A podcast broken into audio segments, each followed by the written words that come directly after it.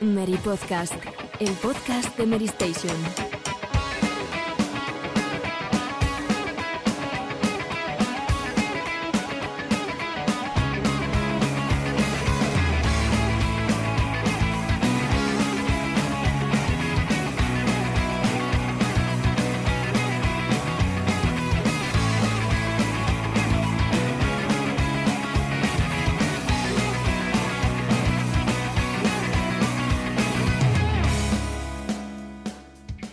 Hola, muy buenas a todos. Bienvenidos una semana más al Meri Podcast. La actualidad del videojuego no para, incluso en verano. Y aquí tenéis vuestro, vuestro encuentro semanal con los videojuegos en la radio. Un verano bastante especial y bueno, como decía, la actualidad no nos da un respiro.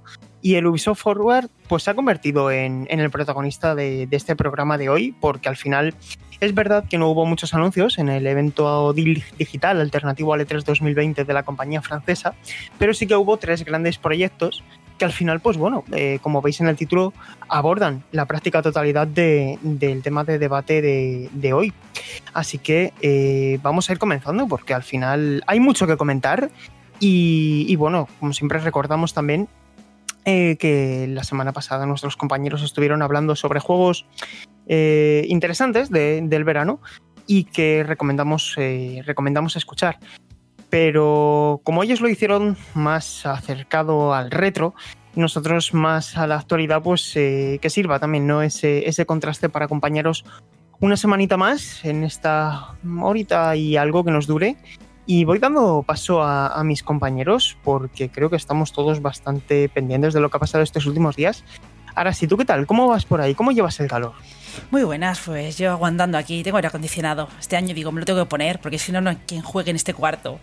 Y nada, y es un año atípico porque estamos a 14 de julio y aún tenemos muchísima actualidad. Estamos en nuestro E3, en nuestro E3 online aún, que nos queda mucho por delante. Y bueno, lo último, lo de Ubi, que hablaremos largo y tendido. Muy bien, pues la verdad es que sí. Eh, a ver qué pasa, ¿no? Con ese precio de PlayStation 5, porque durante estos últimos días, ahora como vamos a ver, pues puede que, que durante esta semana tengamos novedades o no. No sé, Borja, si tú crees que, que, tendremos novedades a ese respecto. En cualquier caso, bienvenido una semana más a, aquí al Meri Podcast. Encantado de estar aquí una semanita más y con respecto al precio de PlayStation 5, la verdad es que no lo sé, cualquier cosa puede pasar. visto lo visto, ¿no? Pero a mí me, me, sorprendería que no se anunciara bombo y platillo en algún tipo de evento, pero bueno, eh, ya hemos visto que a Sony tampoco le tiembla mucho el pulso con eso de poner en el PlayStation Blog una publicación y ya está, de que ya veremos. Sí. Sí, sí, sí. De hecho, bueno, hace pocos días, como, como ya sabréis, eh, Sony publicó un post de escasas palabras en su blog oficial con la carátula, primera carátula oficial de PlayStation 5 con Miles Morales, de lo que luego también, si queréis, podemos comentar un poquito qué os pareció. En cualquier caso, eh, sigo dando paso a, al resto de compañeros de hoy, que estamos como prácticamente siempre el equipo completo. De hecho, creo que hemos estado siempre el equipo completo, excepto en un programa. Y Paula, ¿cómo estás? ¿Qué tal, qué tal llevas este calorcito? Muy bien, yo estaba un poco ahogada en Madrid, así que decidí venirme aquí al pueblo con la familia y de momento bien, ahora con aire, playa y todo, así se juega mejor y se disfruta del verano de verdad. Pues sí, eh, esperemos que estés por ahí bien, que nos has estado comentando que estás haciendo cositas en casa también, pero bueno, a ver si nos podemos despejar ahora un poquito hmm. y nos da el tiempo un respiro porque aquí en Madrid la verdad es que está siendo ese calor pegajoso tan incómodo que yo no sé, Alejandro, cómo lo llevas. Muy buenas, pues la verdad es que lo llevo bien, sobre todo con, con estos últimos anuncios que, que, apuntan a un final de año apasionante, ¿no? A sobre todo a nivel informativo. La verdad es que sí, eh, va a ser un año interesante a nivel informativo y sobre todo que se está quedando un mes de noviembre. Lo comentaba con Borja esta mañana, luego lo vemos, pero en el mes de noviembre todo apunta a que va a haber vencedores y vencidos, porque mmm, coincidir con el lanzamiento de una consola ya es delicado y coincidir con el lanzamiento de una consola y varios triples A es doblemente delicado. Así que, bueno, hechas estas presentaciones, eh, en la sección de actualidad de hoy vamos a hablar sobre, bueno, este, esto es información. Eh, todas las subdivisiones de Amazon, incluido Amazon España, ha activado una sección de juegos dedicada a PlayStation 5, eso lo vamos a abordar también. También hablaremos sobre Ghost of Tsushima, que ha salido de embargo, y, ya tiene una media en Metacritic que yo creo que es bastante buena, pero me gustaría también conocer la opinión de todos. También hablaremos sobre las piezas de Lego de NES, que Nintendo pues ha vuelto a sorprender con algo eh, al alcance creo que de bastante pocos, pero que a esos pocos seguramente les interese mucho. Y finalmente un pequeño topic, porque es que Disney Plus, una plataforma que, bueno, creo que es pertinente hablarlo hoy, además hay aplicación para PlayStation 4 y Xbox One, el servicio de Disney ha anunciado Star Wars The Bad, eh, The Bad Batch, que, bueno, eh, para los que hayan seguido de Clone Wars sabrán perfectamente de lo que se trata y Borja nos contará largo y tendido qué podemos esperar de esta serie. Así que, bueno, hechas estas presentaciones, vamos de lleno con la sección de actualidad, hacemos una pequeña pausa y comenzamos. Titulares. Pues comenzamos con, PlayStation 5 y es que la consola de Sony va a salir a final de año. Todavía no sabemos precio, todavía no sabemos fecha exacta, solamente que posiblemente Marvel's Spider-Man estará acompañada, eh, estará acompañando a la consola, ya hemos visto su carátula.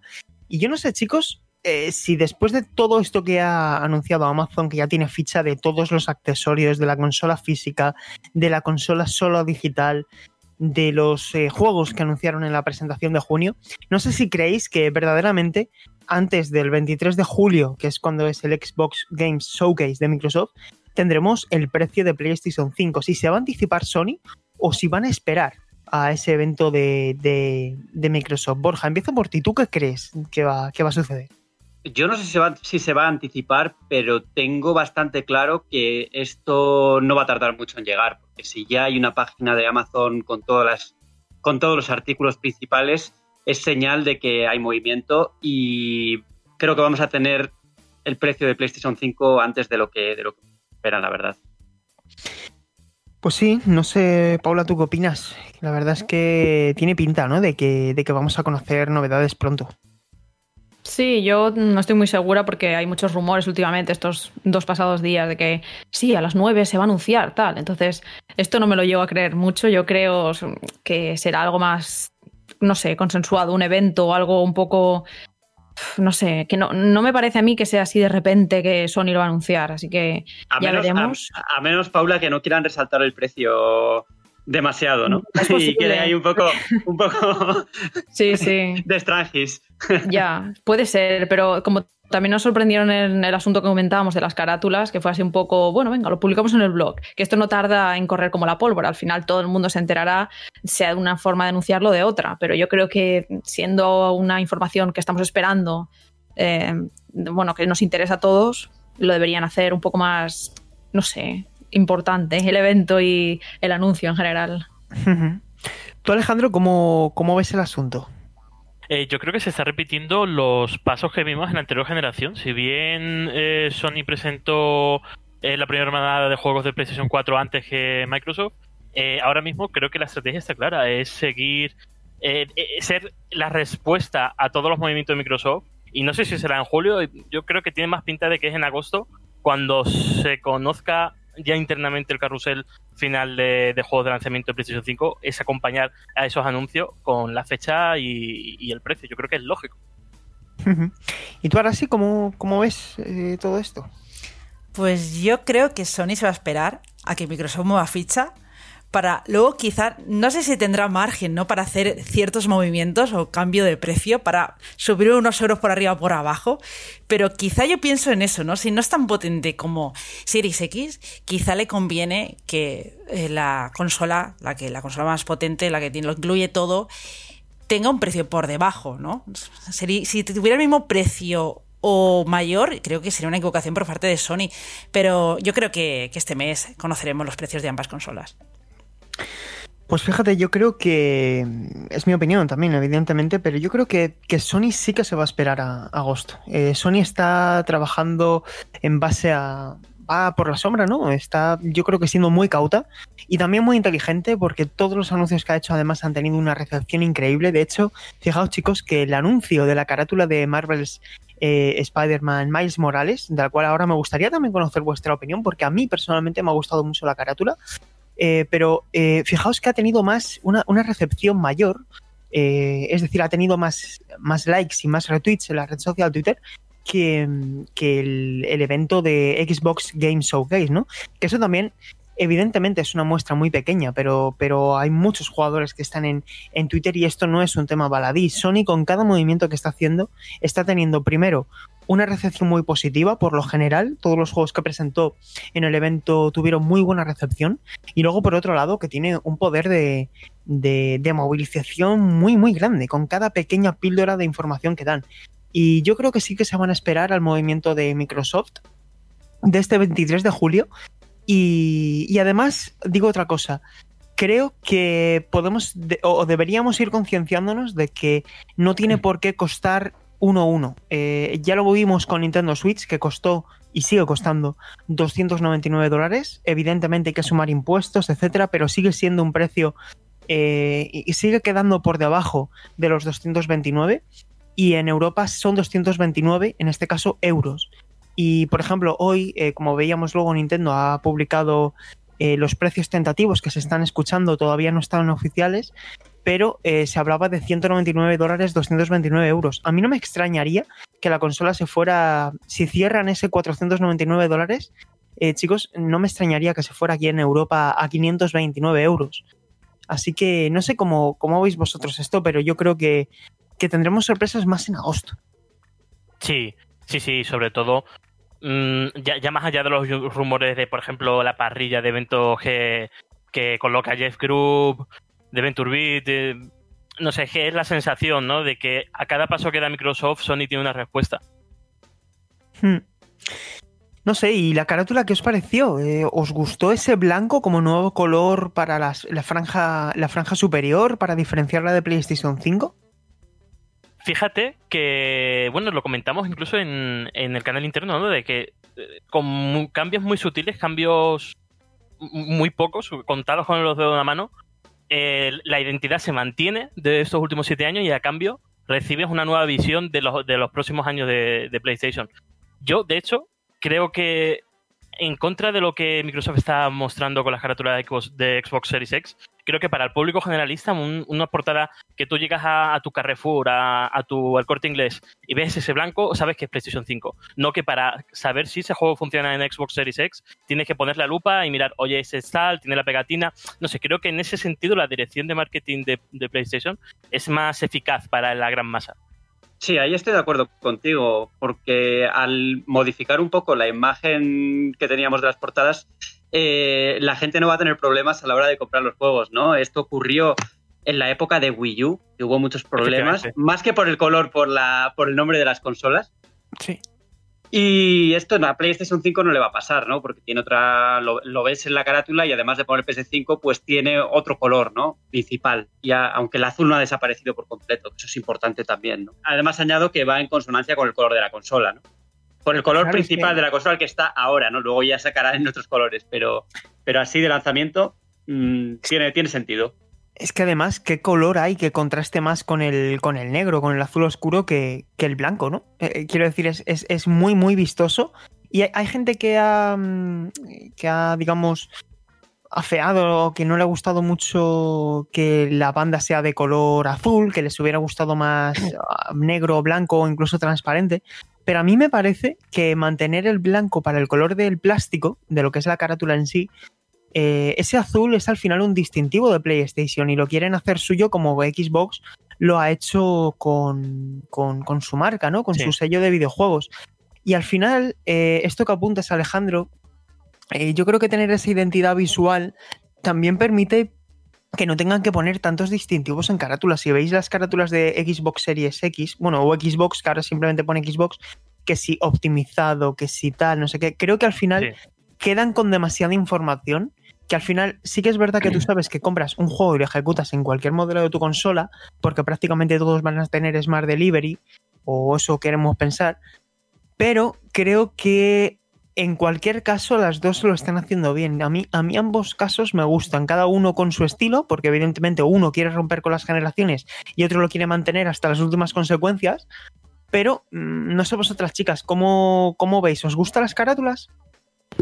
Sí, a mí me ha gustado bastante, es lo que comentáis un poco de que debe mantener la identidad y por eso creo que es conveniente que tenga la caja azul pero el blanco está bien por eso, para que luego cuando ya tengamos unos cuantos juegos físicos y los coloquemos en la estantería, de un solo vistazo podamos ver, mira, aquí está eh, Play 3 en negro, Play 4 en azul y Play 5 en, en, blanco. en un momento ya puedes distinguir eh, qué juego pertenece a cada generación, es más fácil de ordenar y, queda bonito visualmente. Así que a mí sí que me ha gustado bastante la carátula que hemos visto, al menos por ahora. Además, Paula, eh, es un contraste, que ves tanto en la consola cuando la enciende, ese mm. azul con las, bandas azules con el contraste del plástico blanco, lo ves en el mando también con los bordes y lo ves en las carátulas, que al final mm. es, una línea de colores muy marcada a lo largo de todos tus productos, ¿no? Mm. Totalmente de acuerdo. Yo creo que Tenían que haber diseñado de otra forma las carátulas de, de Series X, estos juegos optimizados, porque al final que estás leyendo demasiados elementos en la carátula. Yo creo que alguien que no esté muy familiarizado con las nuevas generaciones de consolas y en general con los videojuegos, ve la carátula de Xbox y dice que esto de Series X, que esto de One, que esto optimizado, ¿no? Nosotros estamos informados constantemente, pero ya os digo que alguien que, que no, no, está puesto al día, que simplemente busca una consola de entretenimiento, pues quizás se decante más por la PS5 porque dicen, bueno, pues es una consola nueva y se llama PS5. Conozco las anteriores, pero de Xbox me parece mucho más confuso. No sé si esto se mantendrá a lo largo de la vida de la consola o simplemente es para los, la primera jornada esta de juegos. No lo sé, pero es mucho más distintiva, sin duda, la de PS5. Sí. Bueno, no sé si Ghost of Tsushima tendrá una versión adaptada, exclusiva para PlayStation 5, o la gente que se haga a partir de este 17 de julio con el juego lo podrá ejecutar con mejoras a través de la retrocompatibilidad con algún tipo de parche. En cualquier caso, eh, en el día de hoy en el que estamos grabando, martes, han salido los análisis, ya hay, en el momento en que estamos grabando, 86 críticas Em, recogidas en el portal agregador Metacritic y la media es un 84. Eh, yo creo que es una valoración muy positiva para el título de Sucker Punch, una de sus notas más altas hasta la fecha. Tendría que comprobar eh, si tienen ahí algún que otro proyecto por encima. En cualquier caso, es uno de los juegos, es el, décimo eh, juego mejor valorado del año en PlayStation 4. Ah, y bueno, yo creo que una valoración bastante positiva, chicos. No sé qué esperabais vosotros y si lo vais a comprar a partir de este viernes. Pues yo esperaba algo así, la verdad. Un juego que sin ser sobresaliente, eh, si consigue al menos entrar en la franja del notable. Un buen juego.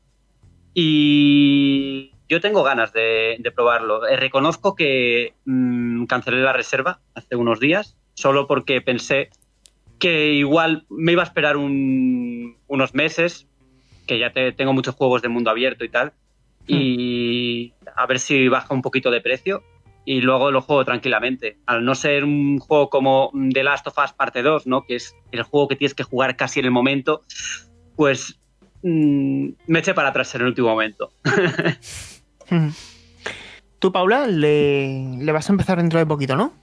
Sí, bueno, yo de hecho tengo que hacer la guía una vez más, ahí estamos, así que no sé, he estado buscando ya en cuanto han salido los reviews How Long to Beat para poder organizarme un poquillo y no sé, eh, todavía no he leído análisis ni visto vídeos porque he un poco ocupada hoy, pero tengo intención de hacerlo para saber un poco qué es lo que nos espera, pero así a grandes rasgos, los comentarios que he visto de compañeros por Twitter y demás, veo que era un poco lo que esperábamos, lo que comentábamos hace unos programas aquí mismo de que, bueno, es un título con algunos tintes parecidos a Assassin's Creed, tal vez es esa visión americana de lo que debería ser esa época feudal japonesa, que no está desarrollado por un equipo de japoneses que tienen esa cultura directamente ligada a lo que están al producto y demás.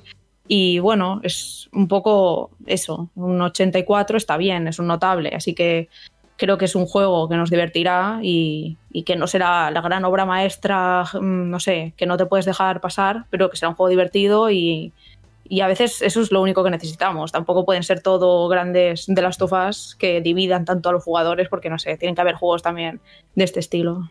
Hmm. ¿Tú ahora sí le vas a dar este verano a, a Tsushima o te vas a esperar?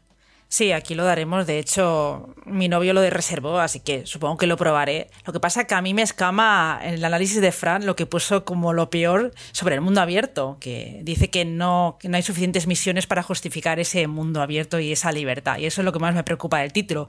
Así que en vista de esto iré directamente al grano y bueno, a ver qué pasa. Creo, creo además que Fran no es el único que lo ha comentado, lo he visto en otras reviews. Sí, sí, Coinciden bastante. Y también lo de la ambientación me resultó curioso. Creo que era eh, Eurogamer.net que decía que es como una recopilación de películas de Hollywood basadas en la época feudal japonesa. O sea, que eso también creo que coincide con un poco con lo que veo del juego, ¿no? Que se nota que está hecho por americanos. Sí, yo, mira, de lo que os puedo decir, porque yo ya lo he terminado, es que eh, a mí sí que me ha gustado, yo coincido mucho con la línea de Fran. Sobre todo me ha convencido mucho el, sistema de combate. Creo que mm, cuando el juego se olvida de querer apostar por el sigilo, que es donde más falla, eh, sí que el tema de las posturas creo que va a gustar mucho. Y creo que además eh, hubiera cometido un error este videojuego apostando por un mundo abierto más grande de lo que es. Es un mundo abierto grande, es verdad, pero no es excesivamente grande, no es absurdamente grande. Y, la ambientación es muy buena y efectivamente es la visión de Sucker Punch de lo que, de lo que se han documentado. Hay un trabajo de documentación espectacular y es su visión de lo que, de, lo que sería para ellos eh, la isla de Tsushima, ¿no? ¿no? ¿no? es al final un juego japonés y creo que eso se nota mucho, ¿eh? lo vais a notar, pero lo que el juego pretende lo hace muy bien. Evidentemente, eh, hay que avisar también de que esto no es una producción de, yo al menos no lo considero una producción de sobresaliente, sino que viene a, cubrir ese hueco de ese, a lo mejor no es un tier S para entendernos, no es el tier de, de God of War, de, de Last of Us, lo digo por no recurrir tanto a la nota, ¿no? Sino que está un escalón eh, por debajo, como pueden ser otros títulos que han salido esta generación, que están muy por encima de la media y que al final, eh, para mí, los personajes no son excesivamente carismáticos, la historia es predecible, pero se disfruta como videojuego, ya habla el lenguaje del videojuego. Y creo que al final eso también va a dejar un, buen sabor de boca para la gente que buscaba y que es apasionada de tanto esta cultura como, como este cine. Y, en definitiva eso, ¿eh? además no es excesivamente larga la campaña, en 20 horas la puedes terminar. Otra cosa ya es eh, si quieres completarlo todo, que yo creo que ahí eso puede ser demencial. Yo lo voy a eh, comprar, ¿eh? yo creo que te va a gustar, yo creo que te va a gustar y, lo digo sinceramente. ¿eh? Y no sé si alguno de vosotros va a comprar este Lego Nintendo Entertainment System NES de Lego que yo no he terminado de ver el vídeo porque se lo comentaba a Borja esta tarde. Le digo, Borja, no he terminado de ver el vídeo porque, porque me voy a hacer daño. Eh, ¿Tú qué opinas, Borja? Eh, ¿Vas a despojar 200 euros para hacerte con esta reliquia? Pues no, eh, Sergio, por mucho que me guste lo que veo. no.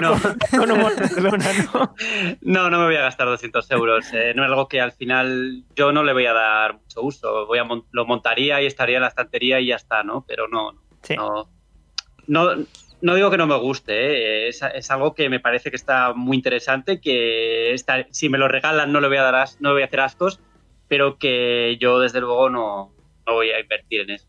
Compraré otras cosas, pero, pero no, no este tipo de... No, no es algo para mí. Yo, viendo el tráiler tengo dudas de cómo de Lego va a ser, porque tengo la sensación de que la consola tiene muy poco que montar. Es más como un producto de entretenimiento. No sé si tiene la misma sensación. Eh, la cuestión es que yo no sé esto a quién va dirigido exactamente. Es que. Ah, ellos, ellos dicen que van dirigidos a adultos, ¿eh? Sí, tiene pinta. En la nota de prensa lo, dicen claramente. Esto va para adultos. Mientras que dejando, Lego Super Mario es para niños. Pero dejando a un lado la coña, esto es, es, mucho dinero. Quiero decir, ya no hablamos de caro o barato, ¿vale? Porque al final, cuando hablas de caro o barato, siempre entra eh, la típica justificación de, bueno, pero es que tal, ¿vale? Independientemente de que sea caro o barato, un producto no cabe duda de que 229 euros es mucho dinero y es algo que se puede permitir muy poca gente. No es, eh, quiero decir, no es un ordenador que hace, que hace X cosa. Hablamos de un Lego, ¿vale? Un Lego es un Lego. Entonces, eh, por mucho que sea una, réplica, yo no sé exactamente, y lo digo, lo digo con sinceridad, a qué, a qué público va dirigido esto. Es, es un movimiento que me parece que me parece extraño. No sé. Pero es que el precio el precio está en la media de, los productos Lego que llevan un poco de diseño. ¿eh? yo, por ejemplo, me regalaron hace poco un, Porsche 911 a escala 1.20. Ostras. Y, cuesta 180 euros. y la estrella de la muerte Star Wars son carísimos. son, ¿eh? productos caros, sí, sí. Ya, ya, Los de Harry Potter, ahí, Hogwarts y tal también. Todos los que son así un poco más grandes, con bastantes piezas, son, caros. Y yo ya os digo que el día 1 de agosto tendremos a más de un compañero de prensa con la foto ahí al lío a montarlo. Lío. Lo estoy viendo. O sea, No sí, monta un lío en su vida, Julio. Yo creo que esto es dirigido a nosotros, a gente así, tal vez un poco más mayor, también de nuestra edad, que dice, mira, eh, no sé, tengo unos ahorrillos, pues me voy a comprar esto para recordar mi infancia, tanto por partida doble, al menos, por, en mi caso, por NES y por Lego. Exacto. es por un Y producto no sé, delicado. pero sobre todo también. necesitas espacio también, porque a mí me gustaría llegar a plantearme, venga, va, así como capricho me lo pillo, pero ahora mismo compartiendo piso y tal no puedo. Así que yo creo que esto ya es cuando tienes tu casita ahí toda bien, que con tu estantería IKEA, y dices, venga, le voy a dejar un hueco y la pongo aquí. Yo lo veo así. Pues yo digo una cosa, yo aunque tuviera el dinero para, para hacerlo, aunque me sobrase, yo no me lo compraría. Es algo que eh, a lo mejor es porque yo también tengo esa visión, pero por mucho que, y, no lo, y lo digo como si fuera de mi, de mi mayor pasión, a mí darme un capricho de este tipo de 229 euros tendría un remordimiento, ¿no? Una, una carga de conciencia que es algo que veo que, que me haría mucha ilusión tenerlo, pero que no me gastaría el dinero en ello porque digo, jolín, es que con la de cosas que podría hacer con, con este dinero y eh, quiero decir que hay cosas que quedan también muy bien en la estantería sin, sin recurrir a, a- a este, a, a- esta cantidad, ¿no? Pero también entiendo que esto a lo mejor, por tanto, con todo lo que estáis diciendo, a lo mejor va más dirigido a realmente amantes del Lego que, a, que, a, que a necesariamente un fan estándar de Nintendo, ¿no? Bueno, Sí, yo, yo creo que yo creo que va realmente dirigido a fans, fans de Nintendo esto, ¿eh? Porque una cosa es que seas fan de Lego, pero esto va directamente al corazón de la gente que, que, que- que le gusta la, la NES. Porque quiero decir, una persona que le gusta Lego, pero que no tiene ni idea de videojuegos, pues no creo que le interese mucho una NES, ¿no? Como tal.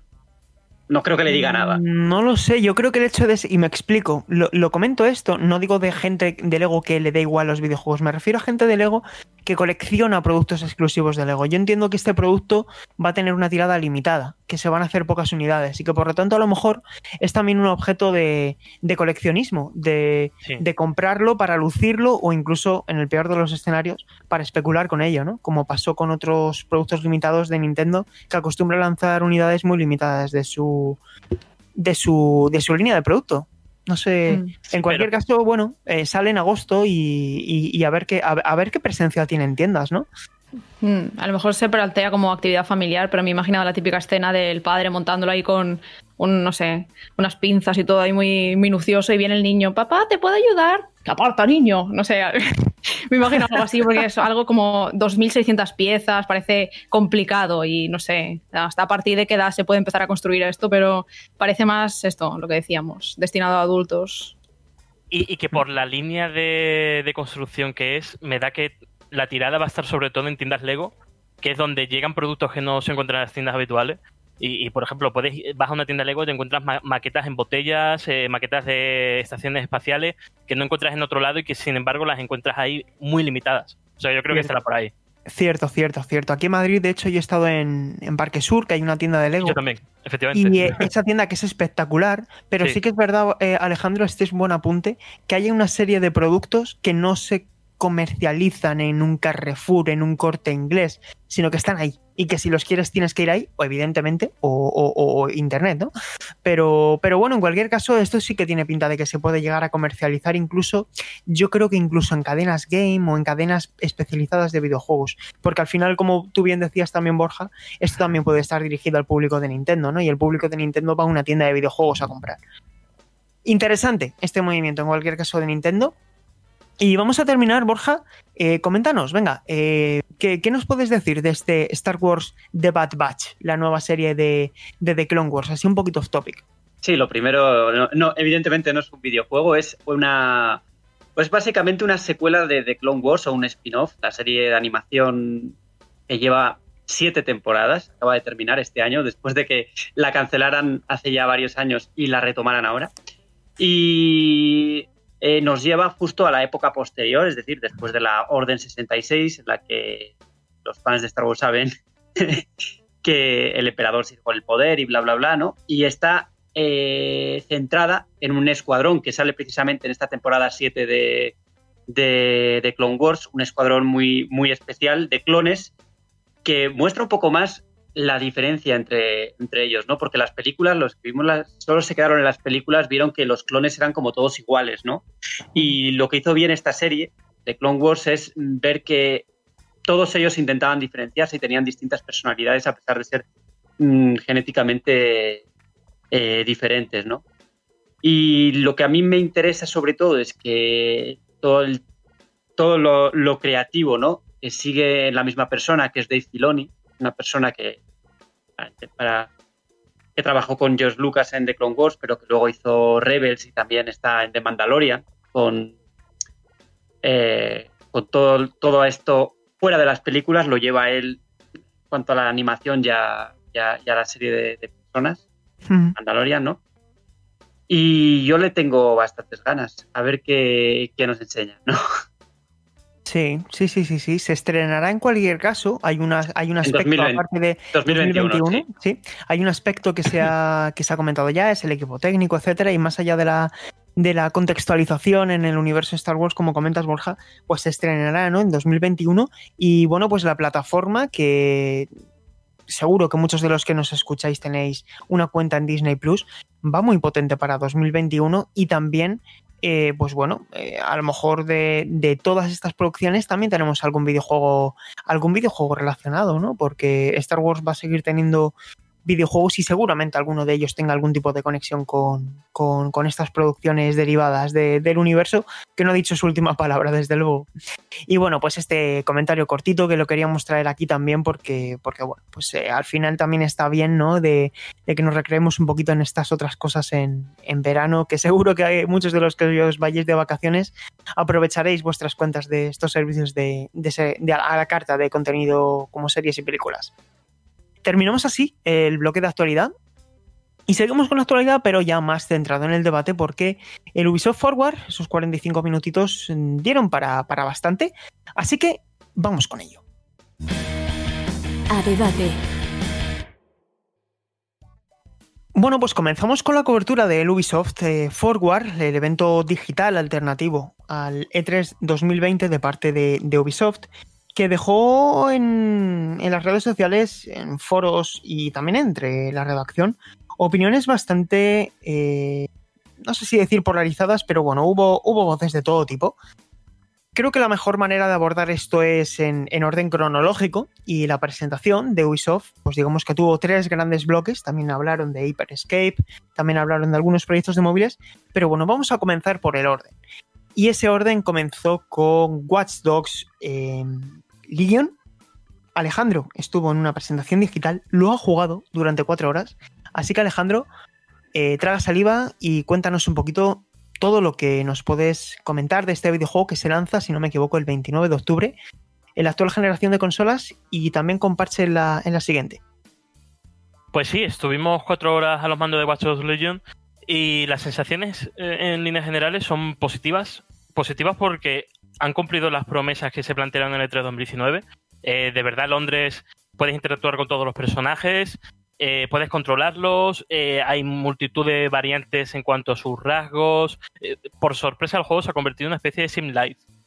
la parte inferior derecha hay una hora en la que te va indicando más o menos los movimientos que el personaje que estás siguiendo realiza en el mundo. Entonces, por ejemplo, si tienes que eh, reclutar o intentar reclutar a un médico, tienes que esperarle la salida de su hospital a tal hora. Y, y, el juego va jugando un poco con aquellas personas que son afiliadas a Dexter, aquellas que no, aquellas que son más eh, pro. Joder, iba a decir pro Trump. No, no, pro Albion, que son las fuerzas que están intentando asegurar la ciudad tras un ataque terrorista. Y, dependiendo de, de su opinión, el, la forma en la que te enfrentas a ellos para reclutarlos es diferente. Por ejemplo, me ocurrió que estaba en un bar y un borracho de una esquina eh, le hackeé y vi que era un inmigrante serbio que sus papeles se habían caducado, lo iban a deportar en cuestión de horas si le pillaba la policía. Y lo que hice para reclutarle fue ir a, a una sede del gobierno, eh, vi quién llevaba sus papeles en, en inmigración y pude cambiar los, sus papeles, los de esa gente, para que el, inmigrante serbio pudiera seguir y se afiliara a DSEC. Lo que hizo que esa, esa mujer eh, no se convirtiera en, nuestras filas y, y, perdiéramos acceso en el gobierno que podría ser bastante beneficioso para algunas misiones. El juego va dirigiéndote por ese tipo de circunstancia entre elegir una cosa u otra por el bien de la organización y al final te ves con una plantilla de un montón de personas muy diferentes entre sí que se empastan dependiendo de si estamos haciendo una misión secundaria, si estamos haciendo una misión principal. Hay agentes especiales que se van marcando en el mapa que yo no sé si están en la versión final y que bajo mi punto de vista, rompen un poco la experiencia. Porque claro, tú abres el mapa y ves eh, un agente secreto en tal calle y vas allí, haces su misión y las reclutas. Me gustaría que fuese más eh, seamless, ¿no? De menos eh, vistoso y que tuviera que explorar más. Pero bueno, en líneas generales, ya te digo, Londres, eh, pese a que hay cambios, yo por el recuerdo que tengo de las visitas que, he hecho, el, el entorno de los puntos clave está bastante bien trasladado y, sobre todo muy continuista. El juego es la misma acción en tercera persona que mezcla el hack con la balística. Si os gustó Watch Dogs 2 os va a gustar Legion. Y si os parece interesante la propuesta de controlar a toda una ciudad, quizá Legion también pueda puedas encontrar un, videojuego bastante interesante para finales de año. Podemos decir, Alejandro, que eso es eh, lo de la posibilidad de hackear a, a, todas las personas de Londres, ese es el punto diferencial con respecto al resto de, juegos de la saga, ¿no? Sin duda. Eh, aparte de eso, mm, ¿qué novedad resaltarías con respecto a la segunda entrega, sobre todo, que es la que dio un poco el paso a, a un estilo de juego un poquito más desenfadado a nivel argumental, por lo menos? Pues pese a que el tráiler se vio que era desenfadado, mm, yo por lo que jugué nada, más lejos de la realidad. Es un juego bastante serio ¿eh? y que se toma bastante en serio a sí mismo. Hay una cosa que sí que han profundizado es el tema de la infiltración. El eh, Watch Dogs 2 y el primero sobre todo te dejaba dos vertientes, ¿no? O la acción o, pasar desapercibido. Aquí sin embargo toma un elemento Hitman Light, por decirlo de alguna forma, y es que algunos agentes especiales pueden ataviarse con sus uniformes y poder entrar en sitios donde está la misión sin ser eh, como, parte de la organización, ¿no? Volviendo al inmigrante serbio, era un obrero que si yo me pongo su uniforme, su casco amarillo, su chándal y tal, puedo pasar por una obra en donde está una misión como siendo parte de esa obra. Y, y, por ejemplo, también me ocurrió que tenía que entrar en una comisaría y tuve que antes reclutar a un policía, me tuve que vestir de policía, entrar. Al final, e, ese tema de profundizar en la infiltración creo que es una de las grandes novedades junto a poder controlar a todos los ciudadanos. prácticamente no puedo decir nada, ¿eh? porque por las condiciones en las que se dio el evento no, no pude sentir... Eh, nos dijeron que estábamos jugando con Ray Tracing, yo la verdad es que no lo noté. Intuyo, Alejandro, también que a nivel de mundo abierto es mm, muy parecido al resto de juegos de Ubisoft, ¿no? Eh, que sigue teniendo los elementos habituales, etcétera, ¿no? Eh, durante las primeras horas de juego está bastante más limitado. Eh, no vi muchos iconos, es cierto, pero sí que tenía la sensación de que cada distrito tenía varios puntos clave que podía completar para liberarlo. Y, eso he visto luego en declaraciones del director creativo que, es así, que cuando tú completas las misiones de un distrito, ese distrito se libera y la gente es más eh, proactiva a, unirse a Deathset. Los personajes, por cierto, son bastante débiles. Eh, en comparación con, el 2 y el, primero, eh, no eres el típico héroe tras la máscara, sino que eres de verdad, por ejemplo, la, abuela, la señora que apenas puede correr, eh, muere de dos disparos. O sea, al, final la condición física. No, abuela, no. La, condición física de las personas afecta realmente a, la jugabilidad. Yo hay un aspecto que me gustaría comentar, o sea, que me gustaría preguntarte, Alejandro, y es el tema del protagonista, el hecho de que puedas controlar a cualquier persona que ves. Eh, ¿Hasta qué punto puede llegar a, puede llegar a, repercutir negativamente ¿no? en, el, en el título, eh, que no haya un protagonista principal, carismático. Eh, ¿Tú crees que, esto puede llegar a lastrar al juego? Puede llegar a lastrar, pero por lo que he jugado, que han sido unas 4 o 5 misiones principales, sí. creo que estos retrasos le han venido bien para, poder afianzar e, ese aspecto. y me explico. Hay varios personajes troncales que interactúan con tus agentes Mm, prácticamente sin, sin sin sentir que hay un, bajón de calidad, ¿no? Eh, puedes saltar entre personajes, que ese personaje tendrá la misma eh, línea de diálogo con otra voz completamente diferente. Al final, eh, eh, el carisma está sobre todo en el antagonista, Nigel Vale. Cass, que, que, bueno, aparece bastante en pantalla y se nota que a falta de un héroe está ese rostro. Hay otros rostros que aparecen en, en el wallpaper oficial que no hemos tenido la oportunidad de, de- interactuar con ellos, pero sobre todo mm, es como que tú te creas tu historia, tú creas tu propia rebelión con los personajes que a ti eh, te sientes más a gusto, sean tu favorito, y, y- y entre ellos interactúan bastante natural. No sé si al final del juego, eh, con el paso de las horas, habrá algún bajón, pero lo que son las primeras horas, me pareció que está bastante bien resuelto. ¿Sí? Hay que ver lo que hay que ver lo que le gustan a Ubisoft las rebeliones y las revoluciones para no hacer nunca juegos políticos supuestamente. ¿eh? Ya, ya. Este precisamente en esta en esta ocasión coinciden por lo menos dos juegos que, que tratan un poco ese tema, ¿no? Es curioso. Además, eh, yo creo que, que a mí me gusta, ¿no? Que sea un videojuego que se, que se atreva a, a hablar de, de un tema político que seguramente de qué hablar y, y Sí, que pero sea se, además- atre- pero se atreven entre comillas, porque al, Ya lo al veremos. hacerlo en entor- al, hacer, al hacerlo de forma ficticia, ¿no? En, por ejemplo, en Far Cry 6, como hablaremos luego, en una Sí. isla ficticia basada en tal, no deja de ser. Bueno. mm, yo creo que no llegan, no llegan a ahondar demasiado, ¿no? En los temas. de- Es verdad. Pero, eh, pero en, el juego sí Se que quedan, un poco, se quedan un poco igual en el mensaje. Sí, sobre todo por el tema locado, ¿no? Que presenta. Es que yo en el tráiler de la- este evento de Ubisoft, yo me quedé. Pues podrían haber ahondado un poco de una forma más seria.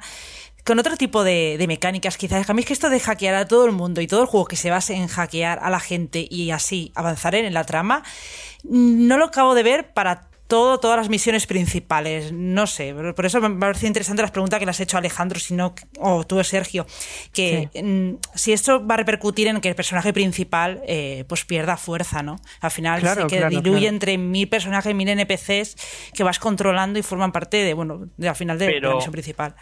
Pero, pero ojo, ahora sí que si tú no quieres hackear a la gente, eres libre. ¿eh? O sea, el juego no, no, no te mete con calzador que reclutes a cientos de personas. Si tú estás cómoda con los que vienen predeterminados o con la que te cruza y te gusta, es que es adelante. O sea, eh, eh, el juego, eh, el tema de la mecánica de poder controlar a todo el mundo, lo hace más rico. Pero si tú quieres pasar de ello, lo puedes jugar como un Watch Dogs tradicional. sin Pero no te sientes obligado para avanzar, para progresar, hackear a personas por la calle. No, no te, no No. te obliga el juego a eso. No, no, no, no. Vale. Sí que te obligan en la primera misión del juego porque Hmm. te introduce la mecánica de infiltración con un uniforme y tienes que reclutar a un policía. Pero tú cuando juegas eh, es que si te es que si te gusta el que viene normal, que es un eh, parece Daniel Craig, es que adelante, es que ya te digo, lo, lo enriquece, no no te lo mete con calzador.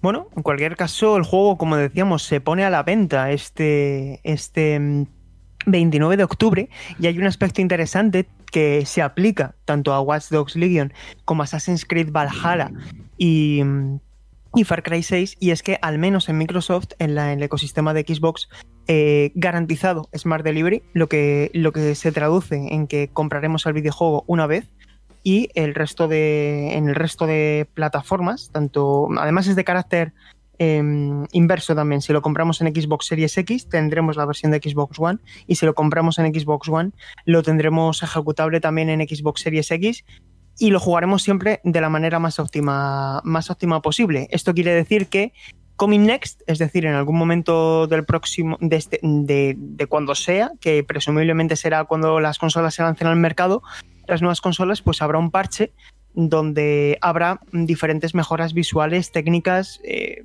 por ejemplo, tiempos de carga, etcétera, que todavía está, está por ver, ¿no? Cómo se materializan esas mejoras. Eh, y, y- es- y de hecho en sí. PlayStation también, ¿eh?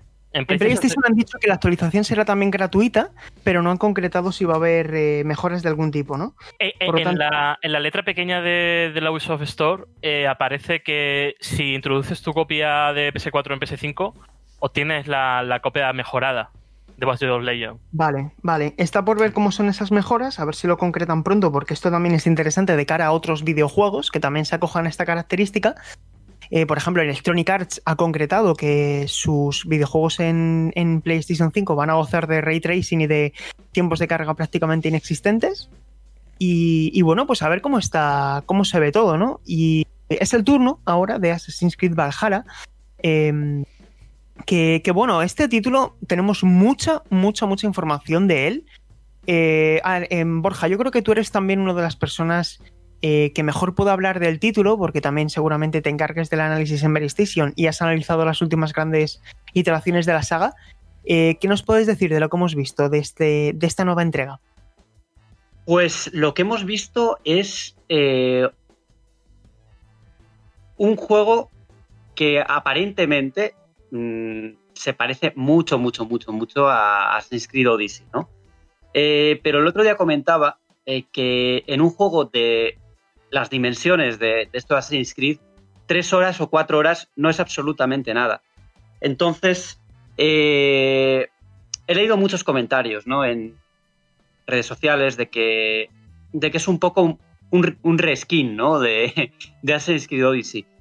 Y vamos a tener que esperar para ver si realmente hay un buen paso adelante, ¿no? O si es realmente algo, algo demasiado parecido a lo anterior, ¿no? El problema que tienen estas sagas, que salen, salen no anualmente, porque en este año hubo, bueno, el año pasado no hubo Assassin's Creed, pero, pero los hacen, digamos, varios equipos, ¿no? Y tienen varios en marcha, es que es muy difícil, muy difícil innovar, ¿no? Porque, porque si no, porque si, si se siguen las bases de, de, del anterior juego o de los anteriores juegos y, y, se lanzan los videojuegos muy seguidos, sobre todo en este tipo de, título que es muy grande, eh, es complicado, ¿no? Que, se sienta como algo fresco.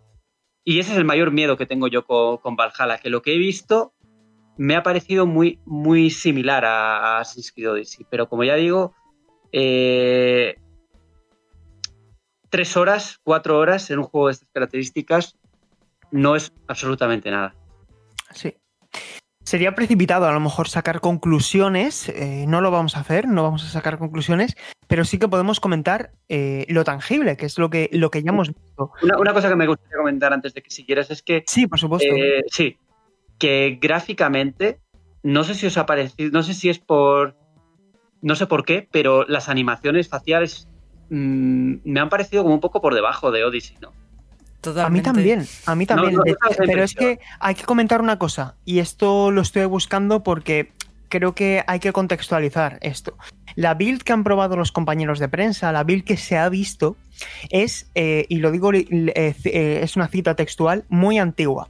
Es decir, se trata de. Mm. Eh, no, no, estoy tratando de justificar nada. A mí también. No, no, de hecho, de hecho en todos los vídeos y en todos los lo que sí. se ha lanzado aparece claramente el mensaje de, el mensaje de esto sí. es antiguo, work in progress, ¿no? Bueno, pues sí, eh, lo que yo he podido saber es que esta build eh, no se corresponde con eh, la build actual del videojuego y que en los próximos meses vamos a ver material ya más aproximado a la versión que se pondrá a la venta este mes de noviembre. Es decir, esta versión que hemos visto que creo que es también importante, ¿no? Porque se sobreentiende que a través de, de, este comentario, pues podemos esperar mejoras. Y esta, esta build se corresponde con principios de año. Así que yo no sé si ha sido una decisión acertada o al final les ha podido repercutir de forma negativa, pero al menos, eh, dadas las circunstancias del COVID, han podido garantizar que la gente lo haya podido jugar y que además lo hayan podido capturar eh, de forma nativa, porque el procedimiento eh, que, que, llevaron a cabo los compañeros es que ellos jugaron en streaming y mientras ellos jugaban en streaming, el moderador de Ubisoft grababa de forma nativa ese contenido en alta resolución y se lo mandaron luego en un bruto eh, eso que jugaron. Eh, y creo que es una idea súper bien pensada para que nosotros ahora hayamos podido ver ese contenido en diferentes canales oficiales, eh, pero evidentemente sí que tiene margen de mejora. Yo no sé vosotros también si veis aquí algún tipo de analogía en lo que es la construcción del mundo e incluso la gama cromática con, con, The Witcher 3. ¿Creéis que van a tomar elementos de la obra de, de CD Projekt? Sí, yo lo vi bastante claro en algunas escenas, elementos y tal clave, como por ejemplo la batalla esta que hacen de, de insultos, de rap y tal, eh, la forma de enfocar a los personajes cuando interactúan y de responder con varios tipos de, de, respuestas distintas y tal, que es algo que ya vimos en Odyssey, pero aquí lo he visto un punto más cercano incluso a The Witcher 3 y también en esta forma de construir el mundo, de tú poder ir donde quieras y no sé, en general el gameplay este de 30 minutos que pudimos ver mmm, me llamó bastante la atención por parecerse a The Witcher. Yo disfruté mucho de Odyssey y, y creo que no estaría mal que siguiera también por esa línea y a, a aportar algunas novedades. ¿Sí? Y sí, bueno, el, el, respondiendo a tu pregunta, básicamente sí, eh, creo que se parece bastante de Witcher y eso es algo bueno, pero también debería diferenciarse en su propia línea y no ser solo, eh, eh, no sé, copias, por así decirlo, de otros títulos que han triunfado. Pero yo también Ay. creo que es por la arquitectura, porque aquí vemos castillos, vemos fortalezas, pues más estilo Edad Media de The Witcher. Y yo creo que quizás por eso también se parece un poco más. Claro, es que Grecia pues era un mundo muy luminoso. Eh, la atmósfera aquí que se capta también más oscura. Yo creo que por eso quizá recuerda de Witcher, pero vamos, yo lo que he visto eh, en ese gameplay tampoco demasiado, la verdad.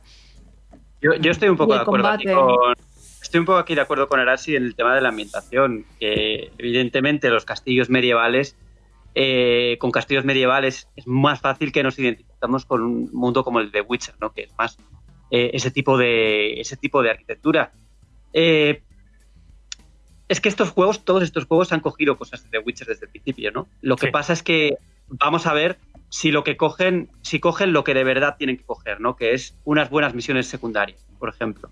Sí. Que hoy he leído en alguna preview que lo que había en, en, en esa demo al menos, pues no invitaba a, a ese optimismo. Pero bueno, ya yo lo veremos. Que, yo es que tengo la sensación de que no se ha mostrado realmente lo que Valhalla es.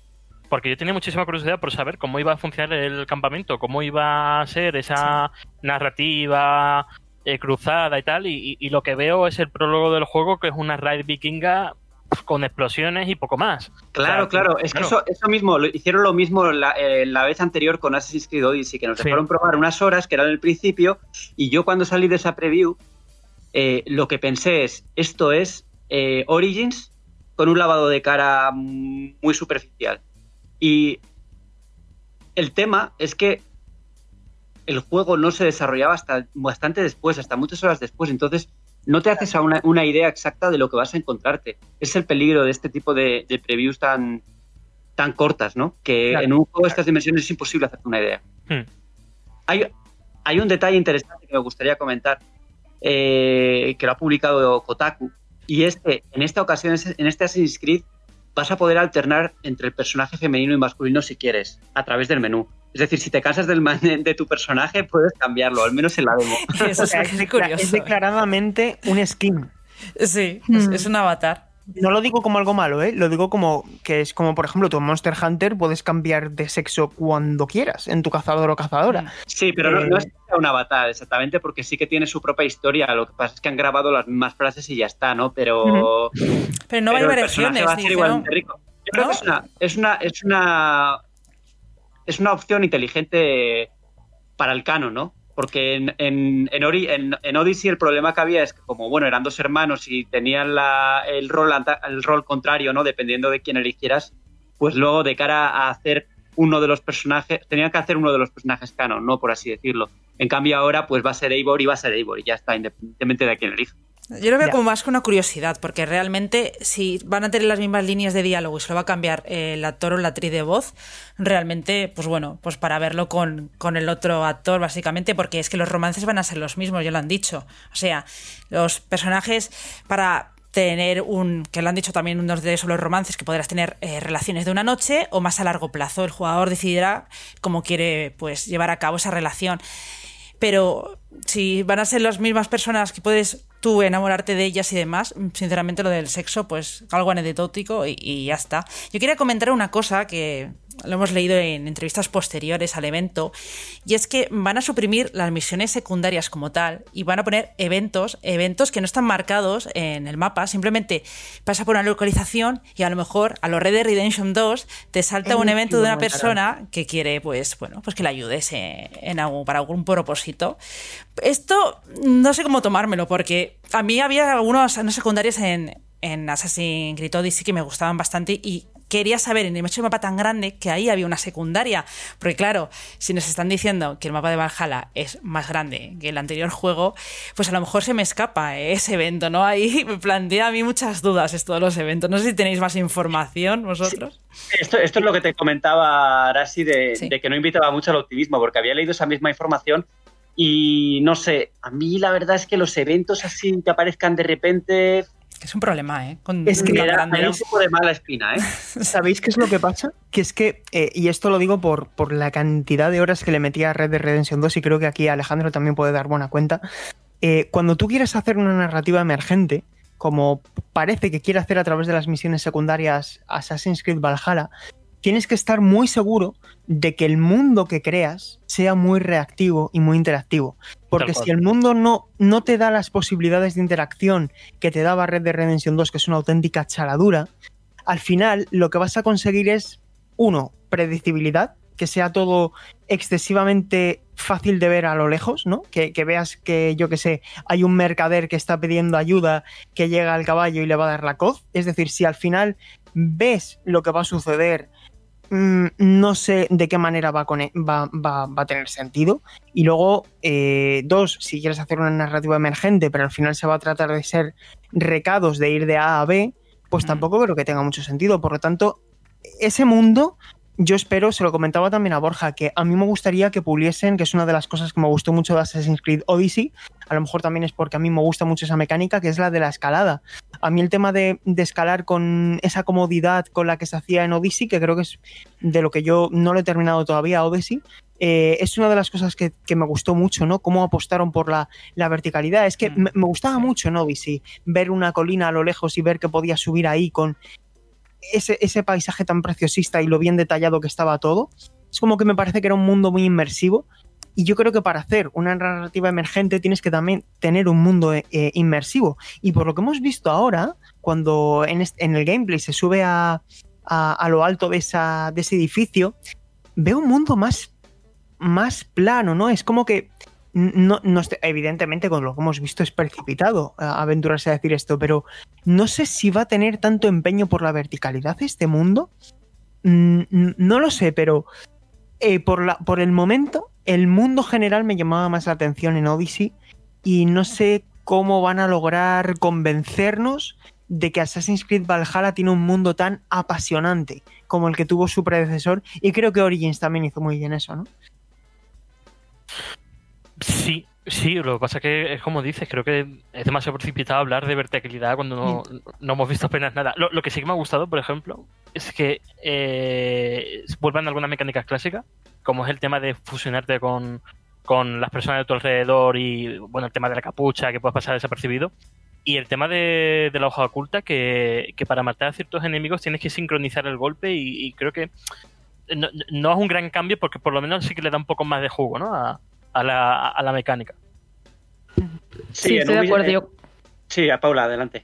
Nada, era solo mencionar que lo que ha dicho Alejandro, que también lo tenía en mente, que cuando vi esas mecánicas de fusionarte y tal, que hacía Altair en el primer juego, y dije, estamos ante un juego de Assassin's Creed, porque a veces se me olvida ya, sobre todo en las últimas entregas, con estas ambientaciones, este eh, alejamiento de, todo el tema este del presente, del Animus y tal, que solo simplemente te ponen un juego, pues eso, en una ambientación concreta, que el principal atractivo es ese, no es tanto descubrir todos esos misterios que había con, con bueno, los primeros juegos sobre todo, entonces, em, yo espero que al no habernos todavía dicho nada acerca de, cómo será esa versión del presente y tal, que ojalá nos sorprendan por ahí de alguna forma y sea más interesante esa historia que la que hemos visto en los últimos juegos. Sí, en cualquier caso, chicos, ya como conclusión, estáis dentro de Assassin's Creed Odyssey, se pone a la venta el 17 de noviembre, esto también es importante comentarlo antes de que, de que digáis, porque se publica dos días antes de Cyberpunk 2077, creo que es una jugada muy arriesgada, sobre todo teniendo en cuenta que esa semana puede llegar a las tiendas eh, Xbox Series X. Y tú cuando haces una inversión tan grande, pues a lo mejor te piensas dos veces si comprar dos juegos o uno. No sé si lanzarse esa semana, sobre todo también teniendo en cuenta que escasas tres semanas antes va a llegar al mercado Watch 2 Legion eh, y que seguramente Miles Morales salga por esas fechas, ¿creéis que es un buen momento? No sé. Eh, uf, ¿qué, qué, qué opinión? Borja, sí. Mm, para empezar, mm, son tres juegos de Ubisoft que van a llegar en un, en un pues en cuatro cuatro meses aproximadamente. Sí, tres sí, juegos de mundo abierto Ubisoft. Pero es que luego te paras a pensar en el calendario y es que realmente hay pocos huecos porque, porque si se repite lo de este año, que es que siempre hay juegos, es muy difícil encajar títulos sin que haya otro gran juego, ¿no? Eh, es arriesgado porque vie- llega Cyberpunk en esa misma semana, pero pero es Assassin's Creed también, ¿no? Y Assassin's Creed se va a vender. Y, y- y que Así tiene un que público muy marcado. Sí, sí, sí. Claro. Eh, lo que pasa es que No sé. llegan muchos juegos de mundos abiertos o de o, la- o largos y y va a haber que elegir. Yo creo haber que va a haber vencedores y vencidos aquí, ¿eh? Yo, yo creo claramente quién va a salir perdiendo de los juegos de Ubisoft. ¿eh? Yo el Watch Eso quería Legion escuchar. Eso quería escuchar. Yo ¿Quién Watch Legion no he visto mucha repercusión en las redes. ¿eh? En cambio de Far Cry 6, con ese actor no tan famoso, y bueno, Assassin's Creed, que tiene, acumula muchos fans, yo he visto menos impacto de, de Legion y, y no sé si eso al final pues le pasa la factura a finales de año porque, como habéis dicho, salen muchísimos juegos, salen las nuevas consolas, no hay tanto dinero para tanto juego, así que al final hay que elegir. Pues yo fíjate que creo que la repercusión de redes sociales de Watch Dogs era mejor de la que pensaba. ¿eh? Yo pensaba que iba a haber mucha crítica de- por la continuidad. Y es que veo que la gente se ha quedado mucho con el segmento de John Wick, que les ha flipado. Sí, yo cuando lo vi, de hecho, dije, "Oh, tengo ganas de ver la peli. Porque todavía no he visto la primera y tal, y, y la tengo ahí pendiente. Mira, si me permitís, eh, un breve comentario antes de pasar a Far Cry 6. Estoy ahora mismo en el canal de YouTube de, de, de Ubisoft, el oficial, chicos. Os lo paso por aquí también para que lo podáis ver en directo. Y al final, eh, Ubisoft ha promocionado todos los vídeos por igual, digamos. Y si os dais cuenta, el tráiler de Premiere de Far Cry 6 es ahora mismo el que, el que mayor apoyo ha tenido de, de todos los tres grandes proyectos que tiene Ubisoft para lo que queda de ejercicio fiscal. Hablamos de 262.000 visualizaciones. Luego le seguiría el tráiler cinemático de Watch Dogs Legion con 220.000. Y No, no, Mm. el gameplay. el. Sí, sí, el, el, el- el Cinematic Trailer, me refiero, a Alejandro. El Cinematic Trailer de, de 220.000 visualizaciones. Y eh, hablo en volumen de visualizaciones, ¿eh? Y luego, finalmente, en tercer lugar, tenemos el, el de Valhalla, el Overview Trailer Gameplay, con 169.000. Es decir, de los tres grandes títulos que ha anunciado ahora mismo mm, eh, Microsoft, el, eh, sí, Alejandro, como decías, el Watch Dogs Legion, el gameplay trailer tiene 242.000. Tiene más, En cualquier caso, te- queda por debajo de Far Cry 6 Sí. y, y en tercer lugar quedaría Assassin's Creed. Eh, Sí. Far Cry 6 es ahora mismo el que parece que está llamando más la atención. En, Sí, en pero volumen, ¿eh? porque, quizá porque es nuevo, ¿no? Y se anunció en ese momento. Mm. Pero es que hay que, Mm. aquí, aquí hay que valorar distintas cosas y además Sí. Assassin's Creed se había anunciado antes, ya habían salido gameplays, había filtrado parte del gameplay, ¿no? Entonces, eh, guiarse por los vídeos se puede ser una forma de, de, de catalogar así más o menos, pero, pero no todos los juegos que se anunciaron o que se mostraron están, digamos, en la misma línea, ¿no? Del, Sí, del sí, sí, momento. pero bueno, porque- Pero Parten sí de hay, una distintas. cosa, hay una cosa que es clara, eh, Borja, y es que los tres se publicaron a la vez. Es decir, jugaron en igualdad de condiciones. Y creo que en PlayStation 5 también fue, evidentemente, es una, es, han pasado muy pocos días. Esto eh, como es, es anecdótico, ¿no? No es representativo.